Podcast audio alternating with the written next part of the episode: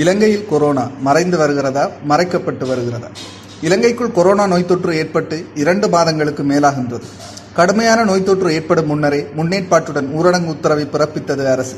முழுமையான ஊரடங்கு ஒரு மாதத்திற்கு மேல் நடைமுறையில் இருந்தது. சில அதிமுக்கிய நோய் தொற்று வாய்ப்புள்ள பிரதேசங்கள் தவிர நாட்டின் பிற பிரதேசங்கள் கிழமையில் ஒரு தடவை சில மணி நேரங்கள் ஊரடங்கு தளர்வுடன் கண்காணிக்கப்பட்டன. அக்காலத்தில் ஏற்பட்ட உடனடியான உணவு நெருக்கடிகளை தீர்ப்பதற்கு பல்வேறு பல்வேறு தன்னார்வ அமைப்புகள் களத்தில் நின்று பணியாற்றின. அரசும் இறுதியில் சில உதவிகளை செய்தது. எவ்வாறெனினும் குறித்த காலம் மிகுந்த கட்டுப்பாட்டுடனேயே இருந்தது. விதிகளை மீறியதன் பேரில் ஆயிரக்கணக்கானோர் நாடு முழுவதும் கைது செய்யப்பட்டனர் அரசின் தலைமை இராணுவ ஒழுங்கு உள்ளது. தற்போதைய தலைமை இராணுவத்தின் சகல பலங்களையும் அறிந்தது. ஆகவே இராணுவமயப்படுத்தப்பட்ட ஒழுங்கை உடனடியாக அதனால் நடைமுறைப்படுத்த முடிந்தது.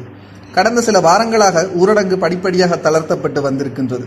சிங்கள முஸ்லிம் மக்களின் பண்டிகை காலங்களில் ஊரடங்கு மீண்டும் அமுலுக்கு வந்து மக்கள் கூட்டமாக கூடுவதை தவிர்த்தது. இன்று வரை அதிகம் மக்கள் கூடுமிடங்களில் இராணுவம் அல்லது போலீஸ் கடமையில் இருக்கிறது. மக்களும் மெல்ல மெல்ல இயல்பு வாழ்க்கைக்கு திரும்புகிறார்கள்.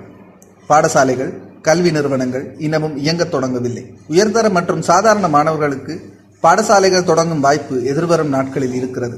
மக்கள் திருமண வீடுகளுக்கு செல்கிறார்கள். திருமண வீடுகள் பெருமெடுப்பில் இடம்பெறவில்லையாயினும் அனைத்து இடங்களிலும் முறையான சுகாதார நடைமுறைகள் பின்பற்ற பின்பற்றப்படும் வாய்ப்பில்லை. இருபத்தி ஐந்து பேர் வரையில் நான் திருமண வீட்டில் பங்கு பெற்ற வேண்டும் என கோரிக்கை அரசு தரப்பால் வைக்கப்பட்டிருந்தது. பின்னர் மண்டபங்களில் நடைபெறும் திருமணங்களுக்கு நூறு பேர் வரையில் பங்கு பெற்றலாம் என்று அறிவித்திருக்கிறார்கள். சுகாதார நடைமுறைகளை மக்கள் தான் அவதானமாக கண்காணிக்க வேண்டிய நிலை. வைத்தியசாலைகளில் கொரோனா தவிர்ந்த பிறநோய்களால் பாதிக்கப்பட்டிருந்த பலரும் கடுமையான ஊரடங்கு காலத்தில் பல்வேறு நெருக்கடிகளை எதிர்கொண்டிருந்தனர். தற்போதுள்ள நிலையிலும் மிக அவசியம் தவிர்த்து மக்கள் வைத்தியசாலைகளுக்கு செல்வதை குறைத்திருக்கிறார்கள். உள்ளூர் பஸ் போக்குவரத்துகள் மற்றும் வெளியூர் போக்குவரத்தும் ஆரம்பிக்கப்பட்டிருக்கிறது. முன்பு முன்பு பனங்கிழங்கு அடுக்குவது போல் மக்களை அடுக்கிச் செல்லும் மினி பஸ்களில் எல்லாம் தனி இருக்கையில் ஒருவர் என்ற கணக்கில் செல்லும் மக்களை பார்க்க முடிகிறது. தேவையற்ற பயணங்களை முடிந்தளவு மக்கள் தவிர்க்கிறார்கள் என்றே அவதானிக்க முடிகிறது. இவ்விடற்காலம் மக்களின் கையிருப்பை கரைத்திருக்கிறது. அவர்களை இன்னும் இன்னும் கவனமாக காசை கையாளவும் சேமிக்கவும் பழக்கி இருக்கிறது மக்கள் கொரோனா செய்திகளில் இப்போது மூழ்கி இருப்பதில்லை. அதிகபட்சம் எத்தனை பேர் பாதிக்கப்பட்டிருக்கிறார்கள்? எப்பொழுது ஊரடங்கு? என்ற கேள்விகளோடு சரி. தற்போதுள்ள பெரும் கேள்வி பசிதான். சுற்றுலாத்துறையை நம்பி வாழும் இலங்கையர்கள் அதிகம் உள்ளனர். சிறு சிறு பொருட்கள் விற்பவர்கள் முதல் பெரும் விடுதிகளை வைத்திருப்பவர்கள் வரை திண்டாடும் நிலை. நிறைய வணிக முயற்சிகளும் தேக்கமடைந்துள்ளன. மக்கள் அத்தியாவசியமற்ற எதையும் வாங்குவதில்லை. அவஸ் அத்தியாவசியம் என்பதற்குள் உணவும் மருந்தும் தான் அதிகம் கொள்வனவு செய்யப்படுகிறது. நீண்ட இடைவெளியின் பின் மதுச்சாலைகள் திறக்கப்பட்ட போது இரண்டு நாட்கள் முண்டியடித்தார்கள். பின்னர் அவை சாதாரணமாகவே இயங்கிக் கொண்டிருக்கின்றன. மக்களின் கொள்வனவு வீதம் மட்டுப்பட்டிருக்கும் போது பல்வேறு முயற்சியாளர்களின் நிலையிலும் தளம்பல் ஏற்படும். அவற்றை விற்க முடியாத போது புதிய முயற்சியாண்மையாளர்களை நாம் இழக்க வேண்டி வரும். ஆனால் இந்த நிலைமைகளை கணக்கிலெடுத்துக் கொள்ளும் முயற்சியாளர்கள் காலத்திற்கேற்ற முயற்சிகளை கண்டுபிடிப்பதும் அவற்றை மக்களை நோக்கி கொண்டு செல்லவும் சிந்திப்பதே ஒப்பீட்டளவில் பலனளிக்கக்கூடியது. எவ்வாறு இருப்பினும் பெருமளவு வணிக நிலையங்கள் விற்பனை குன்றியே உள்ளன. இவற்றை உடனடியாக மீட்டு எடுப்பது கடினம். மக்களின் கொள்வனவு வீதம் குறைவதும் கொள்வனவு செய்வதற்கான ஆற்றல் குறைவதும் வரும் காலங்களில் சில பண்பு மாற்றங்களை மக்களில் ஏற்படுத்துவதற்கு வாய்ப்பும் உள்ளது. வருமானங்கள் குன்றிய நிலையில் உள்ள பல்லாயிரக்கணக்கான குடும்பங்கள் எண்ணி செலவு செய்யும் நிலையில் இருக்கிறார்கள். நிவாரணப் பணிகளும் பெருமளவு குறைந்த நிலையில் மக்கள் தம்மாலான வழிகளில் தம் வாழ்க்கையை காப்பாற்ற உழைக்க வேண்டியிருக்கிறது.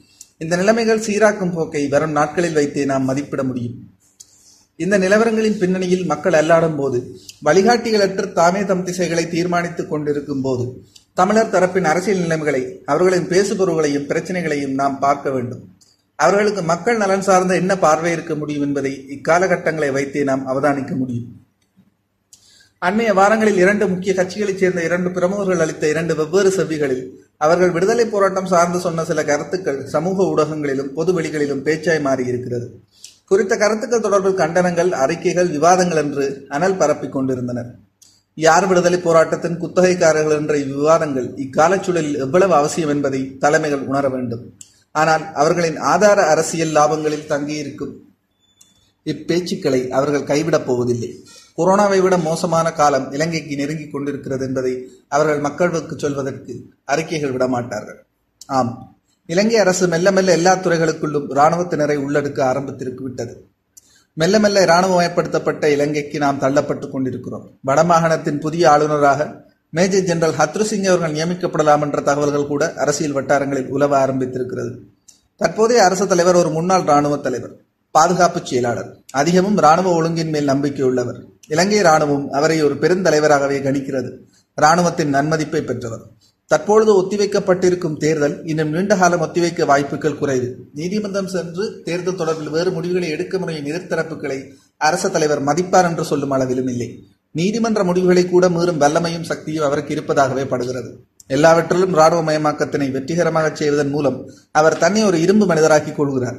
அவர் அடுத்த ஐந்தாண்டுகளுக்கு மட்டும் அரசியல் செய்பவராகவோ அதற்காக காய் நகர்த்துபவராகவோ தெரியவில்லை. அவர் அதற்கு மேல் தன்னை பலப்படுத்திக் கொள்ள தனது நகர்வுகளை செய்து வருகிறார். இவற்றை எதிர்ப்பதற்கோ கேள்வி கேட்பதற்கோ அல்லது மக்களை அது குறித்து விழிப்படைய செய்யவோ போட்டி போட்டுக்கொண்டு அறிக்கை விடும் தலைமைகள் நம் மத்தியில் உள்ளனவா? மக்கள் எதிர்கொள்ளும் பொருளாதார நெருக்கடிகளை உள நெருக்கடிகளை கிளைந்து ஆற்றுப்படுத்தும் தலைமைகள் நம் மத்தியில் உள்ளனவா? அல்லது தேர்தல் நெருங்கப் போகிறது எப்படியாவது வென்றுவிட வேண்டும் என்ற ஆசைகளற்ற மக்கள் நலன்களை நோக்கிய தலைமைகள் நம்மிடம் உள்ளனவா? இந்த கேள்விகளை நாம் எழுப்பி பார்த்தால் சென்ற மாதம் நாம் எவை பற்றி அதிகம் தீவிரமாக உரையாடி இருக்கிறோம் என்பதை நாம் பார்க்க முடியும். மக்களின் நலனே அரசியலில் பிரதானம். நீருக்கு வெளியில் தெரியும் டைனோசரின் வால்நுனியை மக்களுக்கு காட்டியபடி அதன் உள்ளே பதுங்கி இருக்கும் பயங்கர மிருகத்தை நாம் மக்களுக்கு காட்ட தயங்குகிறோம். இது என்ன வகையான அரசியல்? பாராளுமன்றத்துக்கு சென்றால் எல்லாம் சரியாகிவிடுமா என்ன? முடிவெடுக்கும் அதிகாரம் உள்ள தரப்புகள் பலமடையவே வாய்ப்புகள் அதிகம் உள்ள தேர்தல் இது. இத்தனை அவசரமாக கொரோனா காலத்தை கட்டுப்படுத்தியதாக தோற்றுவிக்கப்படும் சூழல் உண்மையானதுதானா? அல்லது தேர்தல் அவசரத்துக்கு மறைக்கப்பட்டிருக்கிறதா? அல்லது கொரோனாவுடன் வாழ பழகிக் கொள்ளுங்கள் என்கிறார்களா? எது எப்படியோ? எதிர்வரும் நாட்கள் இராணுவமயப்படுத்தப்பட்ட இலங்கைக்குள் எப்படி வாழப்போகிறோம் இது போன்ற தலைவர்களை வைத்து.